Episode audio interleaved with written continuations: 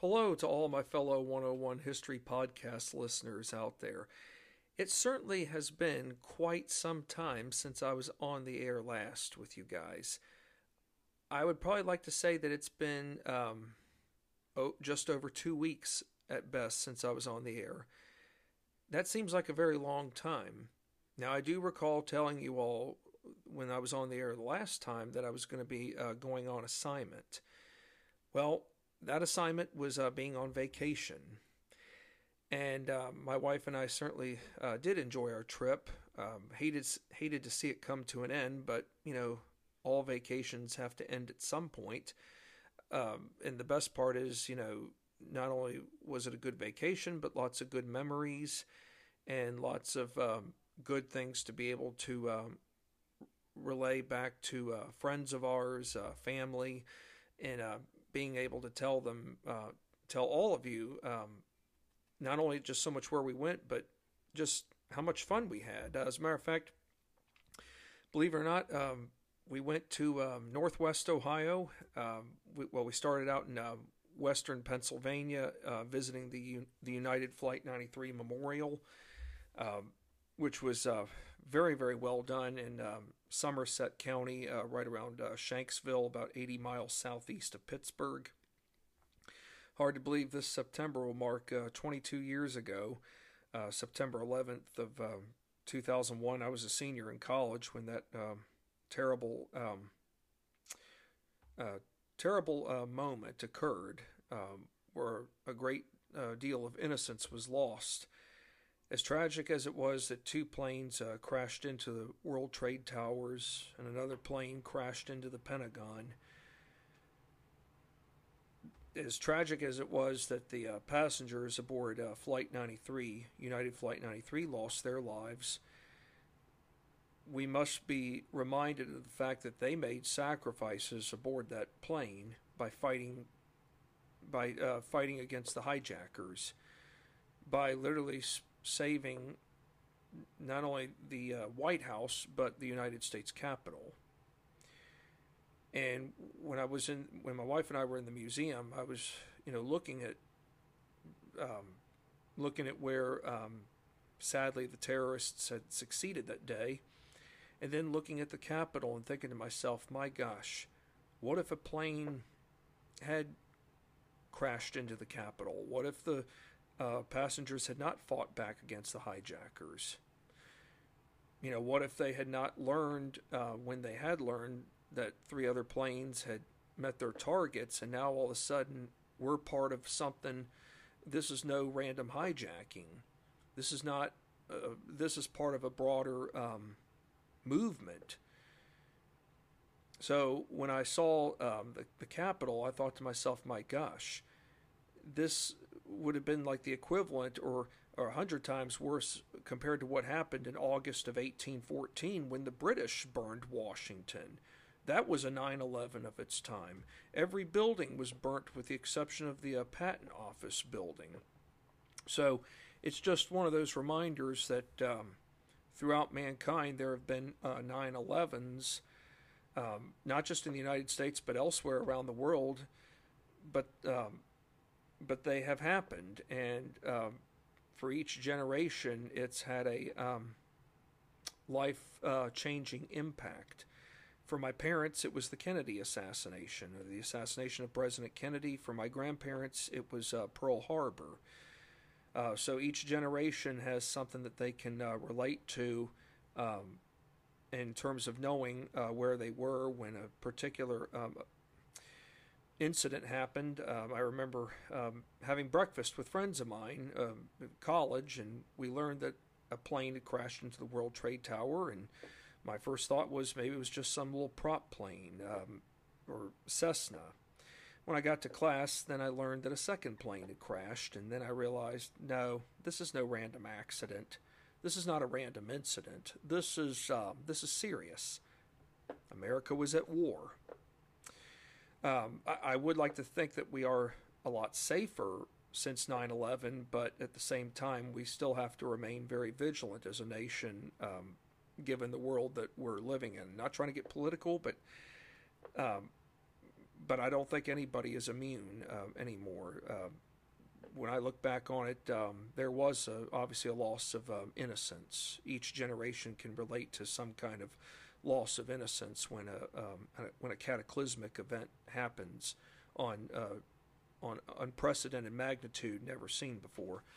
But other than the Flight 93 Memorial, my uh, wife and I got to do um, a lot of great things in Northwest Ohio. We visited the uh, National Great Lakes Museum. We got to visit the Marblehead Lighthouse, which is uh, Lake Erie's oldest lighthouse. As a matter of fact, it turned 200 years old last year. So I was able to bring back a souvenir uh, commemorating its 200th uh, anniversary from uh, last year. But we got to climb, we got to go the full 77 steps up to the top and uh, had some very nice views of Lake Erie.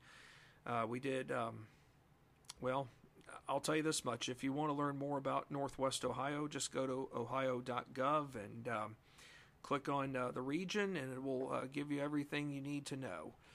But uh, what I do know is that we are um, about ready to start a new, um, or I would say about, uh, we are getting ready to start a new uh, podcast topic uh, book series. And I'm sure many of you were wondering, you know, not only, not only, um, number one, I'm sure many of you were wondering when was Kirk Monroe going to get back on the air again next, and then number two, what direction is he going to take us in terms of what what are we going to learn um, about history wise? Well, I will tell you this: uh, we will be um, in the War of 1812, and I can tell you this much: I'm not going to give it totally all away, but what we're going to be talking about pertains to something that my wife and I um, visited in terms of a historic site uh, during our vacation. Um, now, believe it or not, we uh, also um, did drive into Michigan and we went into Canada. So we got to visit um, Amherstburg and Windsor, Ontario, and uh, got to visit um, uh, the village of Amherstburg, which is uh, very well worth uh, doing. Um, so if you ever want to visit Amherstburg and Windsor, Ontario, I uh, strongly uh, recommend visiting those places. So, anyways, yes, what we're going to be talking about in this next series is uh, War of 1812 related. Um, you could say on one hand that it is a battle, but it's not one of those battles that is a one day thing. It's actually going to be a siege, a siege that um, that is going to uh, either make or break uh, the well being of the Northwest Territory. Of course, when we think of the Northwest Territory, we think of, you know, Ohio, Indiana, Illinois, Michigan, Wisconsin, and at one time Northeast Minnesota. So, um, in this uh, new podcast uh, book topic series, we're going to uh, talk about a, like I said, about a particular place uh, in the Northwest uh, Territory, but a particular place um, in terms of a structure that um, that was significant, that was significant to uh, halting the enemy halting the enemy from um, from not only um, penetrating through the heart of the uh, Northwest Territory in terms of what lied um, at really to me uh, when I think of the entry point of the Northwest Territory, I like to think of um, Ohio, but not just the Northwest uh, Territory, but perhaps had the enemy prevailed. Who knows? That enemy could have spread um, elsewhere, say further south into Kentucky, Tennessee, maybe uh, western Pennsylvania into what we know as West Virginia. I know if I keep on going, I might give it away, but the bottom line is that uh, the Northwest was very crucial early on in the War of 1812 and um, in preserving not just the, the territory itself, but um, along Lake Erie. So here we go with our uh, prologue. And at the end, I will uh, tell you all the uh, the title of the book that we will be uh, talking about. So here we go. When most people think about where the United States stood come the start of the 19th century, the first thing which often enters their minds would be uh, the Louisiana Purchase of 1803. Lewis and Clark, you know, going on that uh, westward uh, journey all the way to the Pacific Ocean. But before that could happen, of course, we have uh, the Louisiana Purchase, which was acquiring um, land that had um, was in the possession of the French or um, by the French government. They ceded that uh, land to us in a diplomatic manner without having to resort to any kind of war or violence. And as we know, the Louisiana Purchase uh, basically uh, doubled the size of, of the United States. So while the Louisiana Purchase of 1803 was paramount in regards to doubling the United States' territory size wise, something else took place in 1803 that was of great significance. March 1st, 1803, Ohio went from territory status to official statehood. Ohio was the uh, Ohio became the the official uh, 17th state of the Union come March 1st, 1803. Just a few years earlier, uh, right after 1800, she was already starting to uh, file papers, um, or the people of Ohio, or rather the government, the, the Ohio Territory government, was starting to file papers given that her population was uh, 60,000 and over given that uh, under the old Northwest Territory guidelines from uh, 1787, that once a territory um, was 60,000 and over in population, um, that government, uh, the territory government, could uh, apply for uh, statehood status. So Ohio has definitely um, exceeded those uh, expectations. just before um, March 1st, 1803, when she um, fully um, is accepted into the Union. So, yes, March 1st, 1803, Ohio went from territory status to official statehood acceptance as the United States' 17th state into the Union.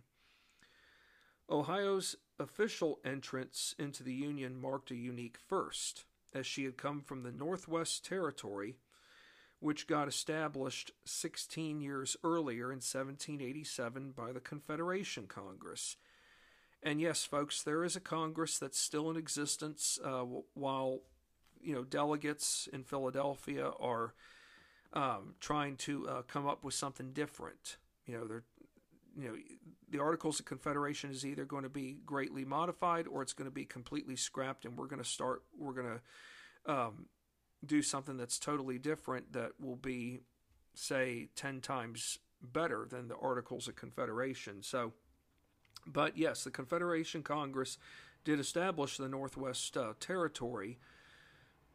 But even as Ohio's uh, population per American westward settlement began expanding starting in 1796, towards the end of, of uh, George Washington's presidency, Congress uh, was smart enough to keep uh, close tabs on uh, what else was going along, what else was taking place rather in the Northwest. It wasn't just Ohio. How about the state uh, west of Ohio, in between um, Illinois and Ohio, uh, being that of Indiana? So, four years later, come May 7th of 1800, Congress enacted legislation to form the Indiana Territory, which helped divide the Northwest Territory in preparation of Ohio's eventual statehood acceptance. While Ohio had entered into the Union in March of 1803, the overall size of the Northwest Territory underwent some um, underwent some changes. The overall size of the Northwest Territory got reduced to roughly the size of present-day Ohio, including the eastern half of Michigan's Lower Peninsula, as well as a small portion of land in southeastern Indiana which stood near Ohio's western border section. So it's fair to say that the um, that the jigsaw puzzle has undergone some um, drastic reforms. Now that Ohio's been admitted into the Union, or is in the process of being admitted into the Union, we've now got to um, alter um, some other things in terms of uh, territorial boundaries. And that, of course, is no easy work. Although Ohio's admittance into the Union was paramount, given she had come from the Northwest Territory, her sense of safety from outsiders still remained vulnerable. So, if her sense of safety from outsiders is still vulnerable, I'm sure some of you are wondering where does this vulnerability lie? I mean, yes, Ohio you know, when we think of Ohio and see Ohio on a map, you know, yes, there's only one body of water, and that's Lake Erie.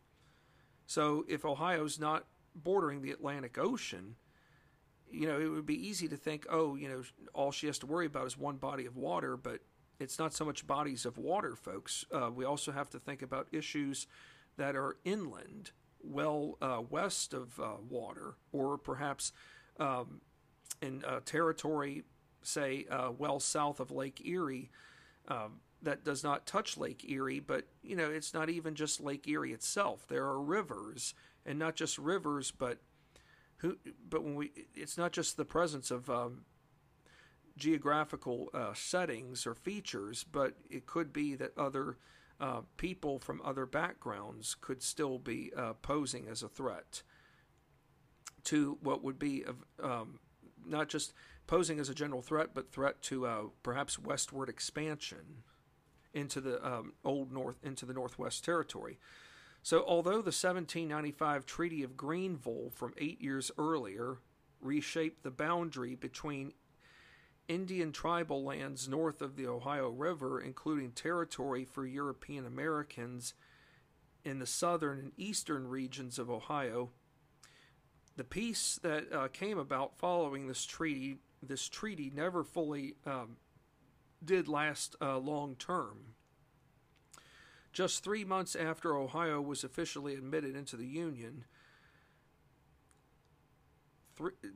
at the start of June, being June 6th of 1803, the first of a two-part uh, treaty occurred in uh, what we know as uh, Vincennes, Indiana, which is well down in the uh, southern part of Indiana, not far from the Indiana, Kentucky, Illinois line.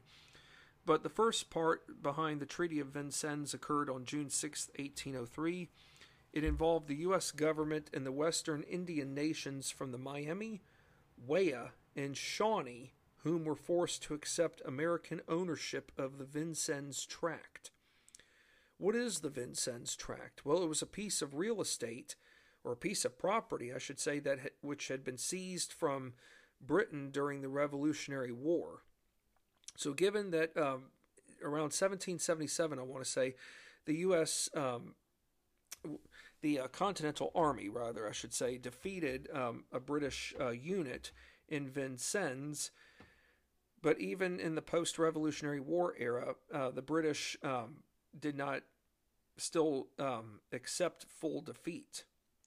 And the Indians living along that area, being the Way, the Wea, and the uh, Shawnee, and the um, Miami, were very um, reluctant and hesitant to give up this um, piece of property.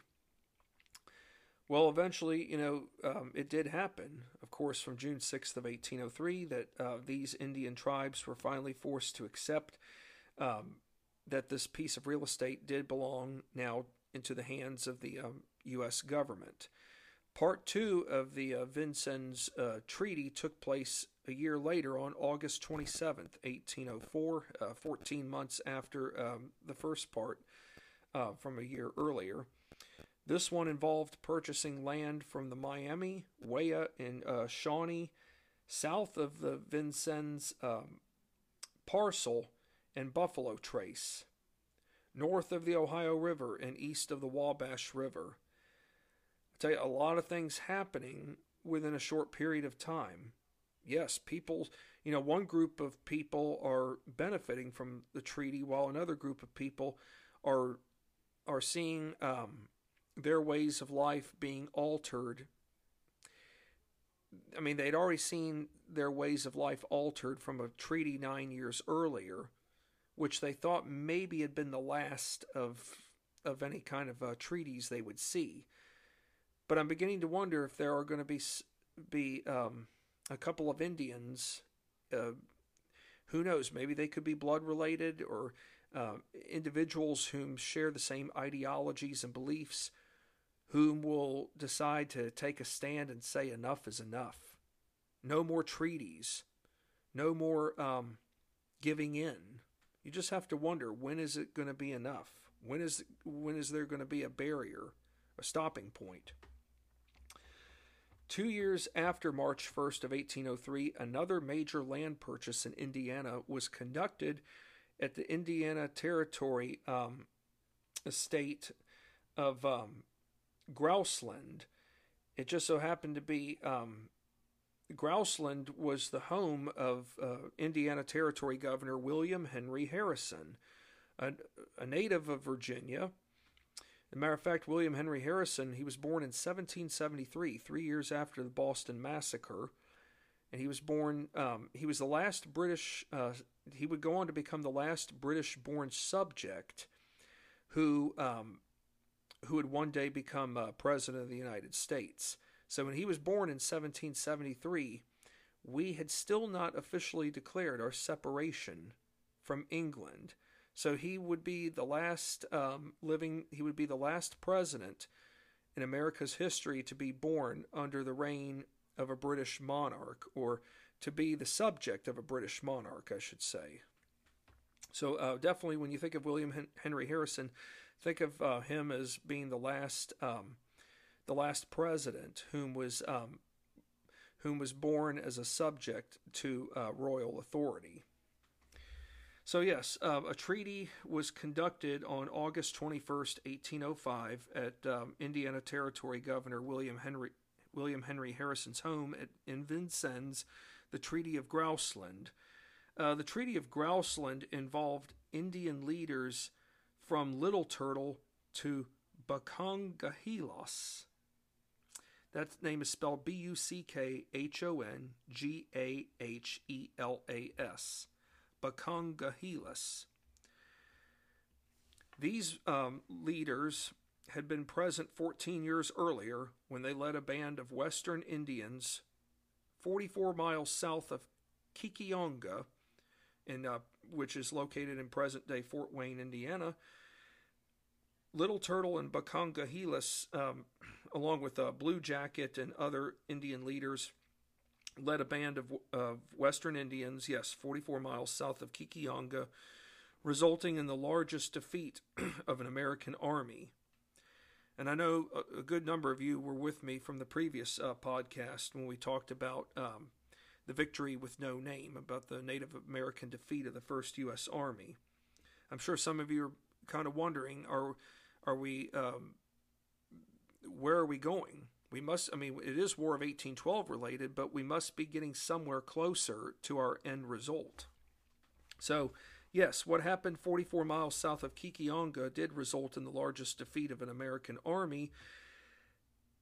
But what do you know? 14 years later, in 1805, Little Turtle and Buckongahelas, Blue Jacket, and others are now surrendering lands from southern and northeastern Indiana, including northwest Ohio.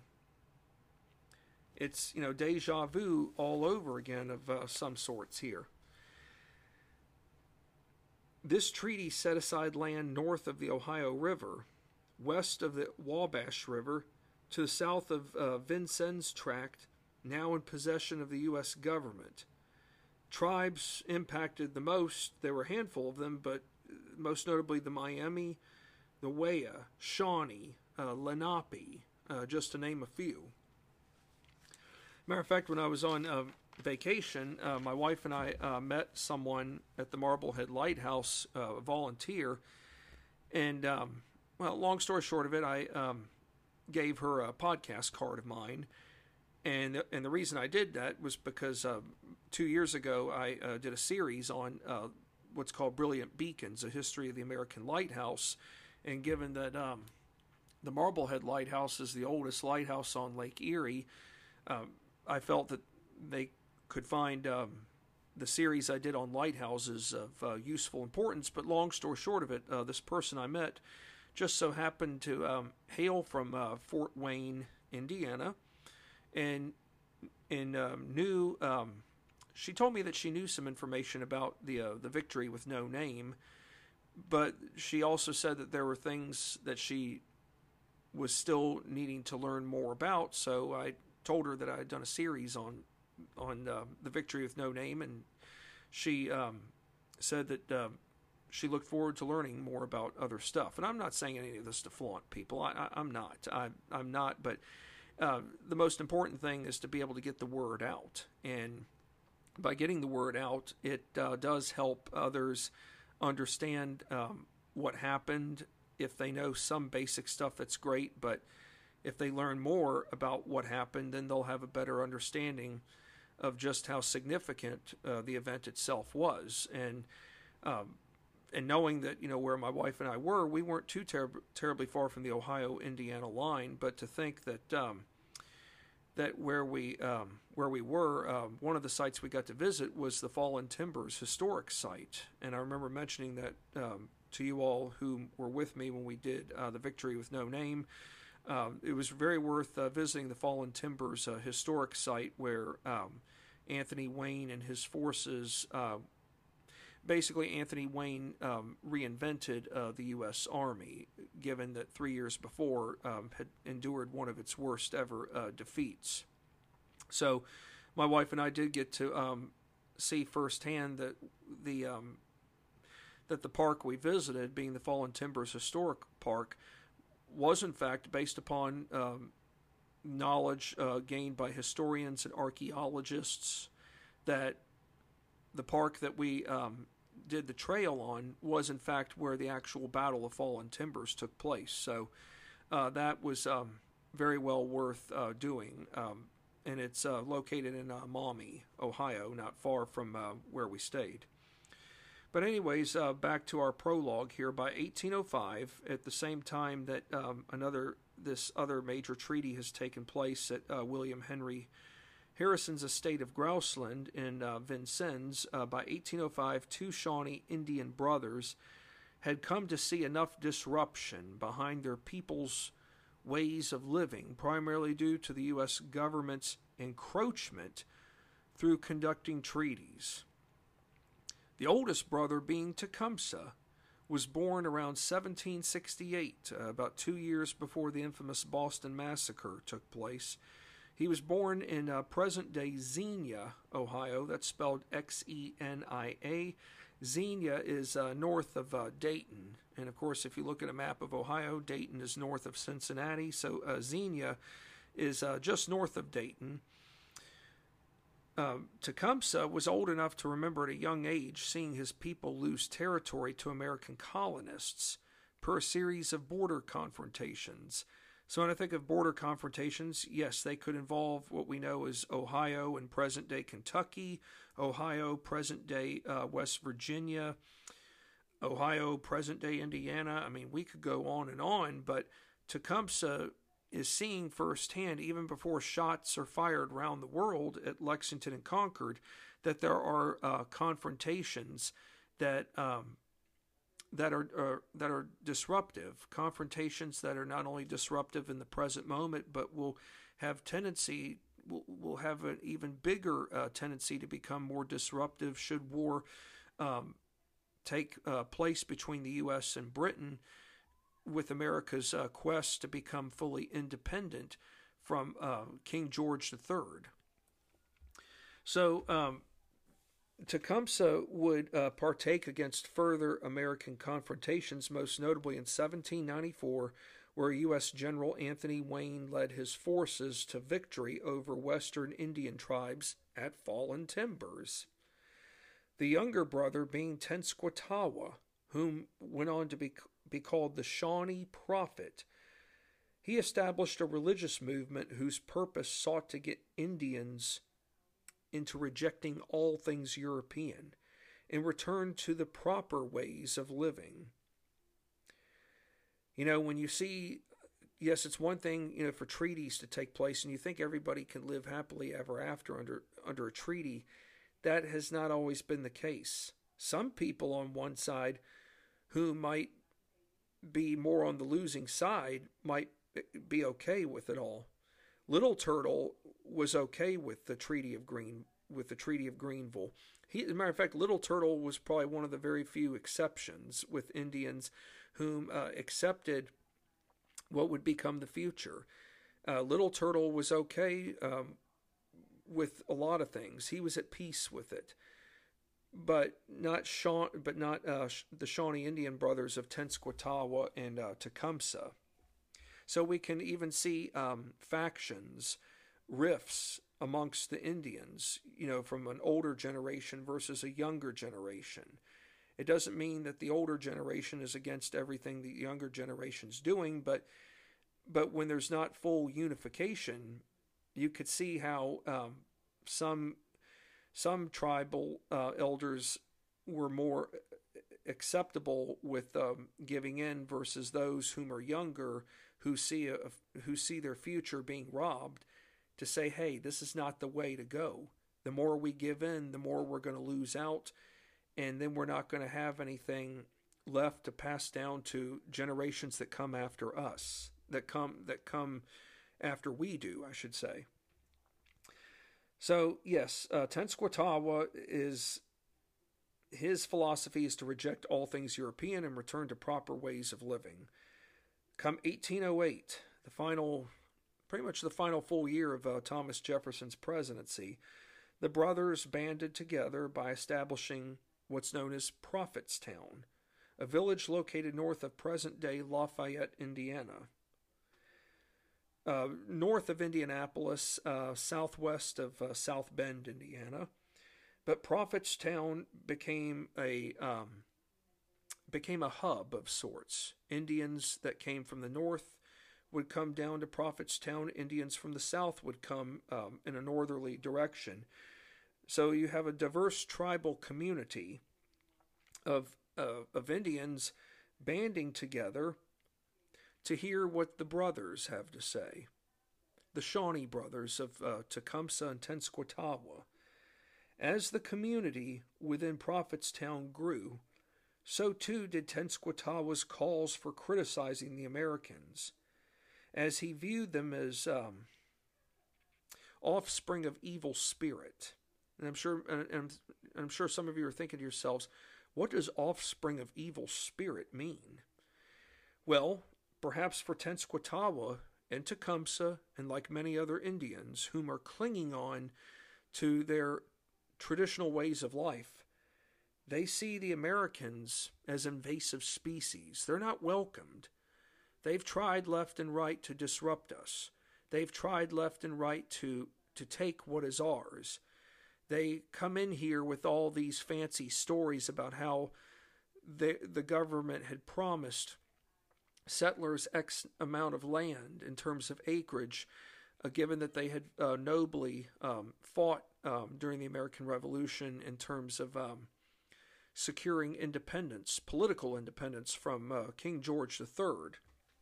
They've come in here with all these uh, claims, uh, reasons for why they have are to be entitled uh, to come into uh, the Northwest, but Tenskwatawa and Tecumseh, along with everyone else at Prophetstown, are wanting to put a stop to this.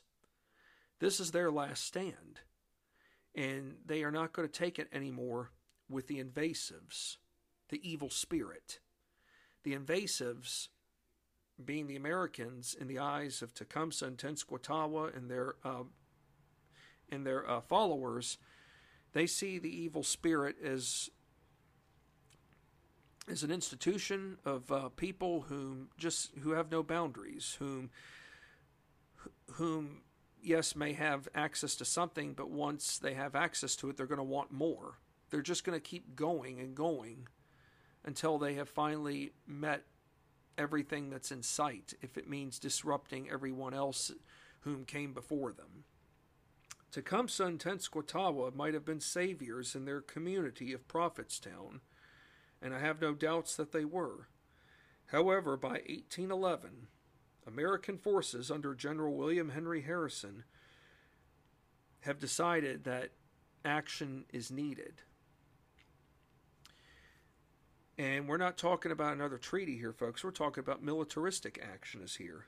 A battle takes place, and it's not just a battle, but it's known as the Battle of Tippecanoe, which is um, which uh, Tippecanoe is um, south of uh, South Bend, Indiana, but it's on the outskirts but not only was there a battle known as uh, Tippecanoe that took place, where uh, General William Henry Harrison's forces defeated Tenskwatawa and Tecumseh and their warriors, but Prophetstown uh, was destroyed.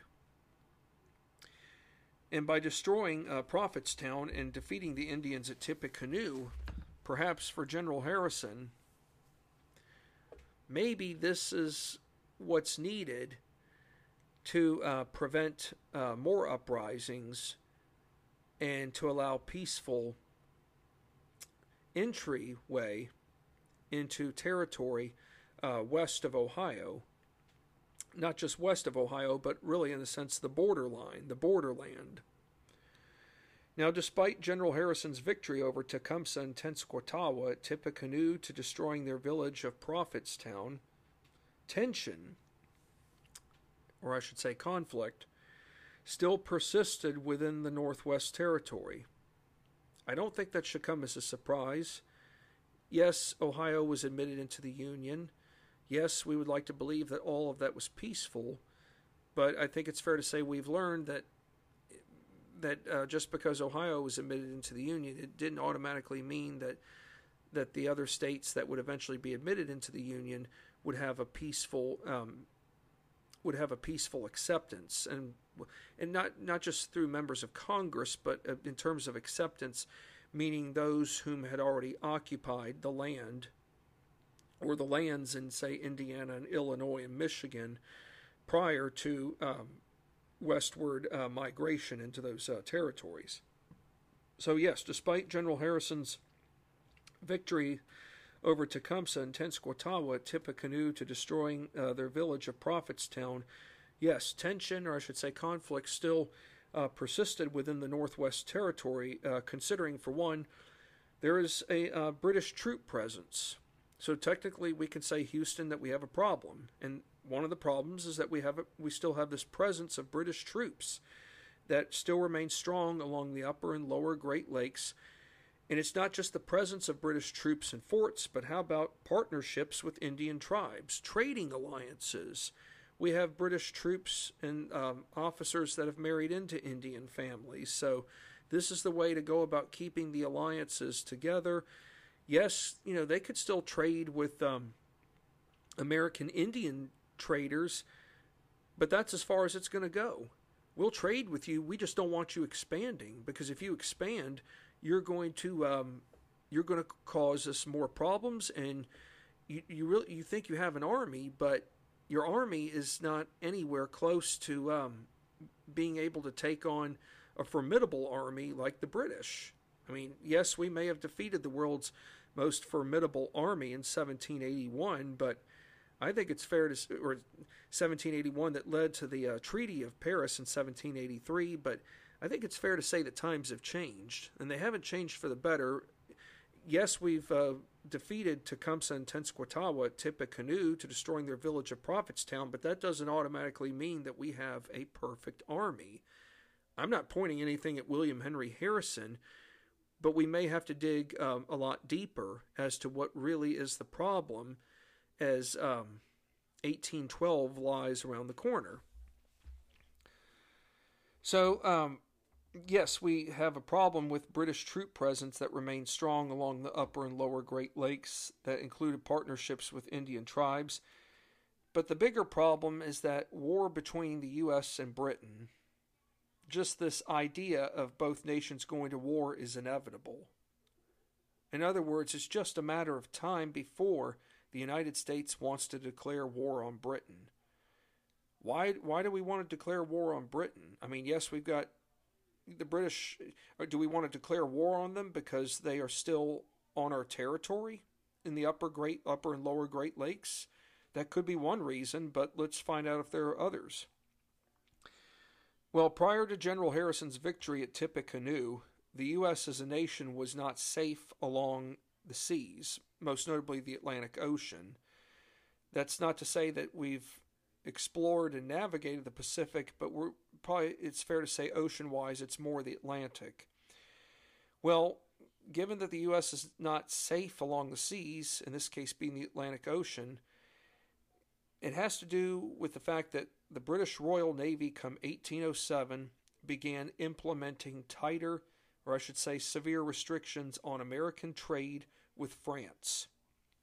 Hey, they were our allies during the American Revolution. I thought they would still be our allies even in the post American Revolutionary War world. Temporarily, but remember, even in, uh, when George Washington was president and about the time his uh, I think his second term had begun, we have a very tough choice to make. Do we side with the French or side with the British, given that France and Britain are at war with one another? Here we are trying to uh, make our way along the seas with um, trade in terms of trading with Britain and France. Well, what does Washington do? He imposes an act of neutrality. In other words, we're not going to side with either nation. This is a matter that does not involve us, but we need to stay out of it because whoever we side with, it's going to backfire as well given that, okay, if we side with the French, then the British are going to hate us probably even more. And for all we know, they might want to cut off trade with us. So it's a double-edged sword. But the sad part is, is that okay, it's bad enough if there are um, severe restrictions on American trade uh, with France now that Britain has imposed. But how about Britain partaking in, in what's called impressment? And of course, when we think of impress, that means that's a good thing. But in but when I say impressment, I M P R E S S M E N T, impressment here, folks, is a bad thing. British naval officers ordered unauthorized search and seizures of American ships, which led to capturing American sailors against their will. So, can you imagine if you're an American sailor in 1807 or, or before, or leading up to 1812, a British vessel blocks your route comes up, halts you, only for um, only for you to be blocked. You have no way out. We're not talking one ship. We're talking at least maybe three ships could cut off your um, cut off your route. Now all of a sudden, officers are ordering their men uh, below to come search your um, come search your dock, come search your stations, for men that, in some instances, were ex British uh, sailors whom had gotten tired of serving under, um, who just gotten tired of serving in the military. They want a better life, but they don't want to serve in the British military. They'd rather serve in the American military.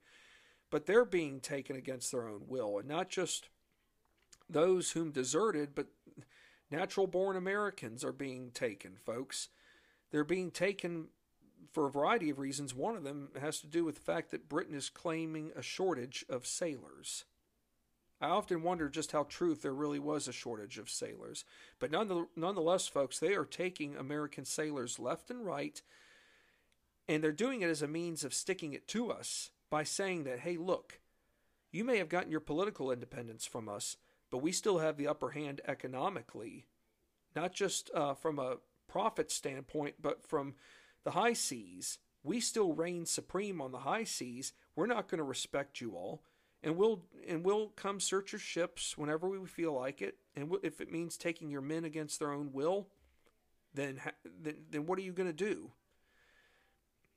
So this is the way it was, folks, and I didn't know this at all, and I'm sure most of you all wouldn't have known this, but it blew me away. Although Britain's practice of impressment dated back to 1664. Did you hear that, folks? Britain's practice of impressment dated back to 1664. That means that the practice first began 42 years before America's first founding forefather was born, Benjamin Franklin, who was born in 1706. The practice dated almost 70 years before George Washington himself was born. So, if Britain has been doing this for now almost shy of 150 years, you have to wonder when will the bleeding stop? So, although Britain's practice, practice of impressment dated back to 1664, Congress in 1807 responded by passing the infamous Embargo Act on December 23rd, signed by President Thomas Jefferson. Thomas Jefferson was getting fed up I think it's fair to say that even the Federalists and the Anti Federalists together could agree that impressment is a problem. But Thomas Jefferson believes that if we stop trading with Britain, here we go, folks.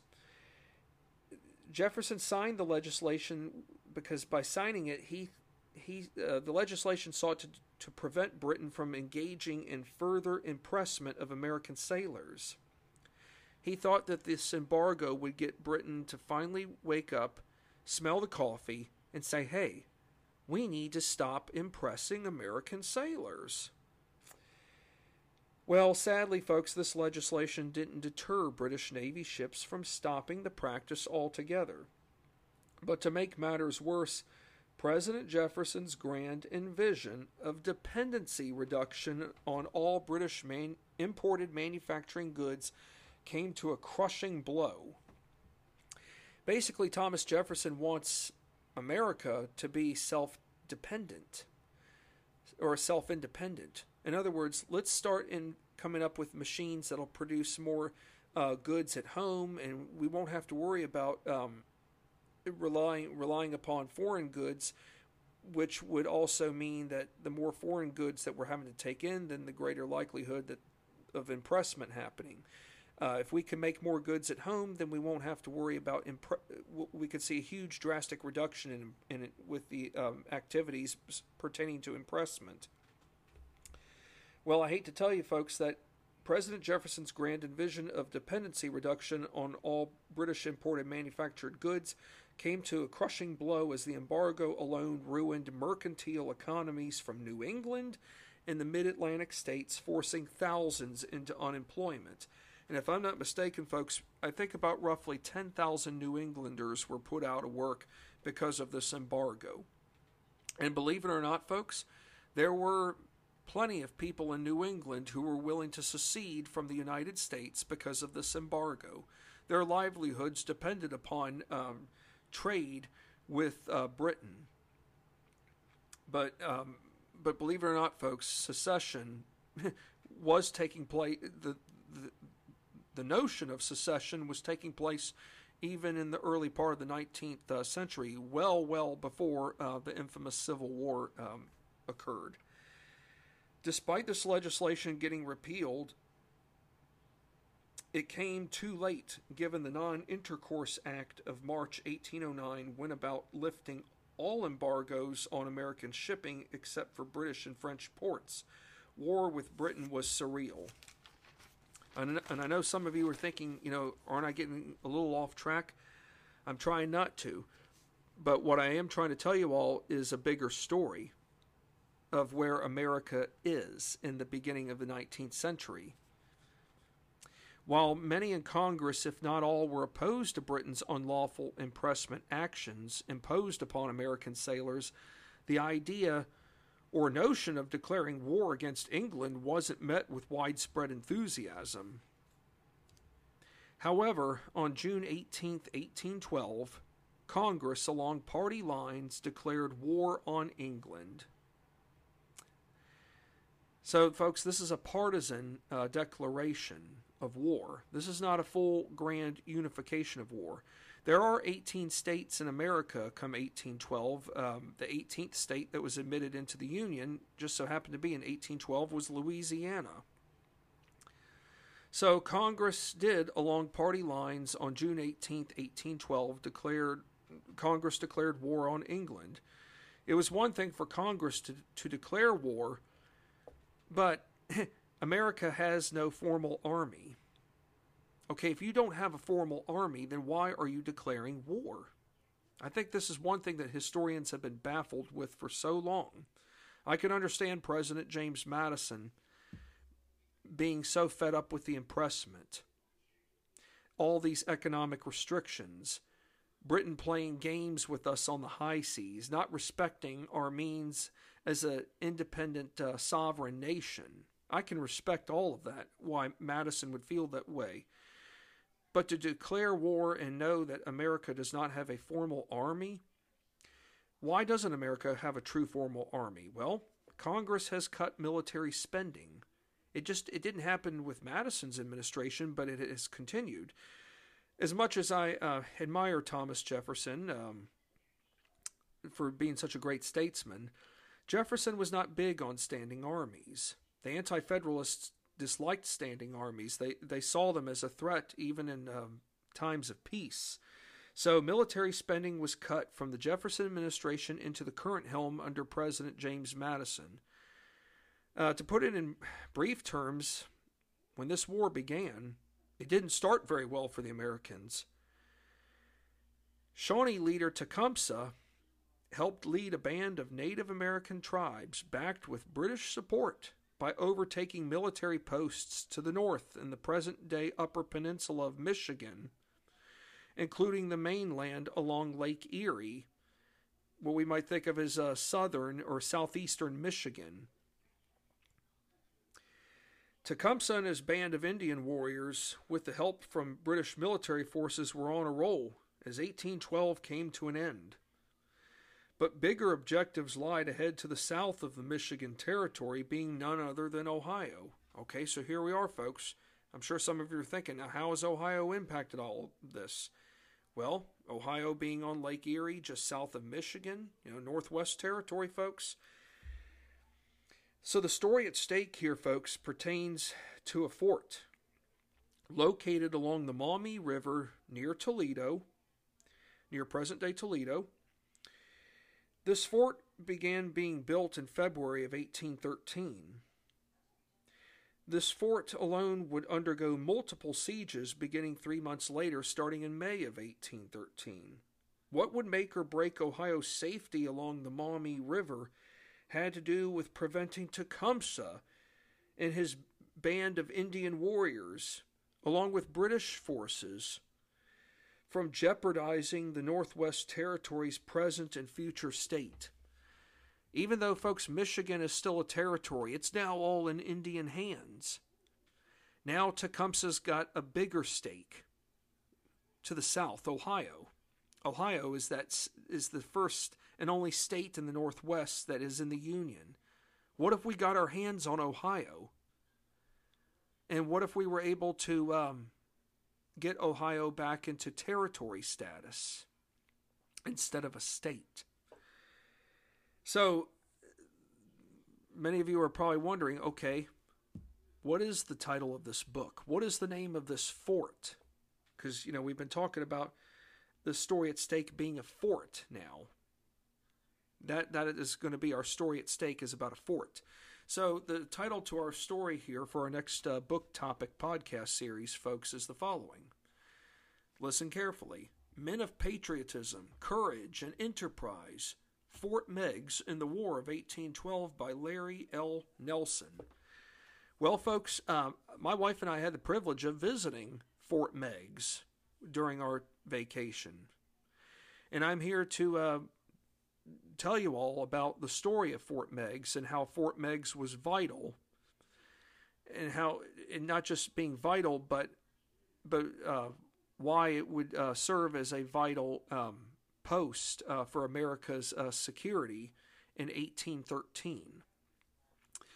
Well, that uh, concludes our uh, prologue to Men of Patriotism, Courage, and Enterprise, Fort Meigs in the War of 1812. Uh, when I'm on the air again next, we're going to learn more about the um, about what happened um, in the Michigan Territory. Uh, in other words, we need to uh, get a better understanding of why the Michigan Territory was taken so quickly and why the United States government, in terms of um, leaders from a militaristic standpoint, didn't do enough to um, protect the Michigan Territory, which ultimately did fall into the hands of Tecumseh and his um, band of uh, Indian warriors and British forces.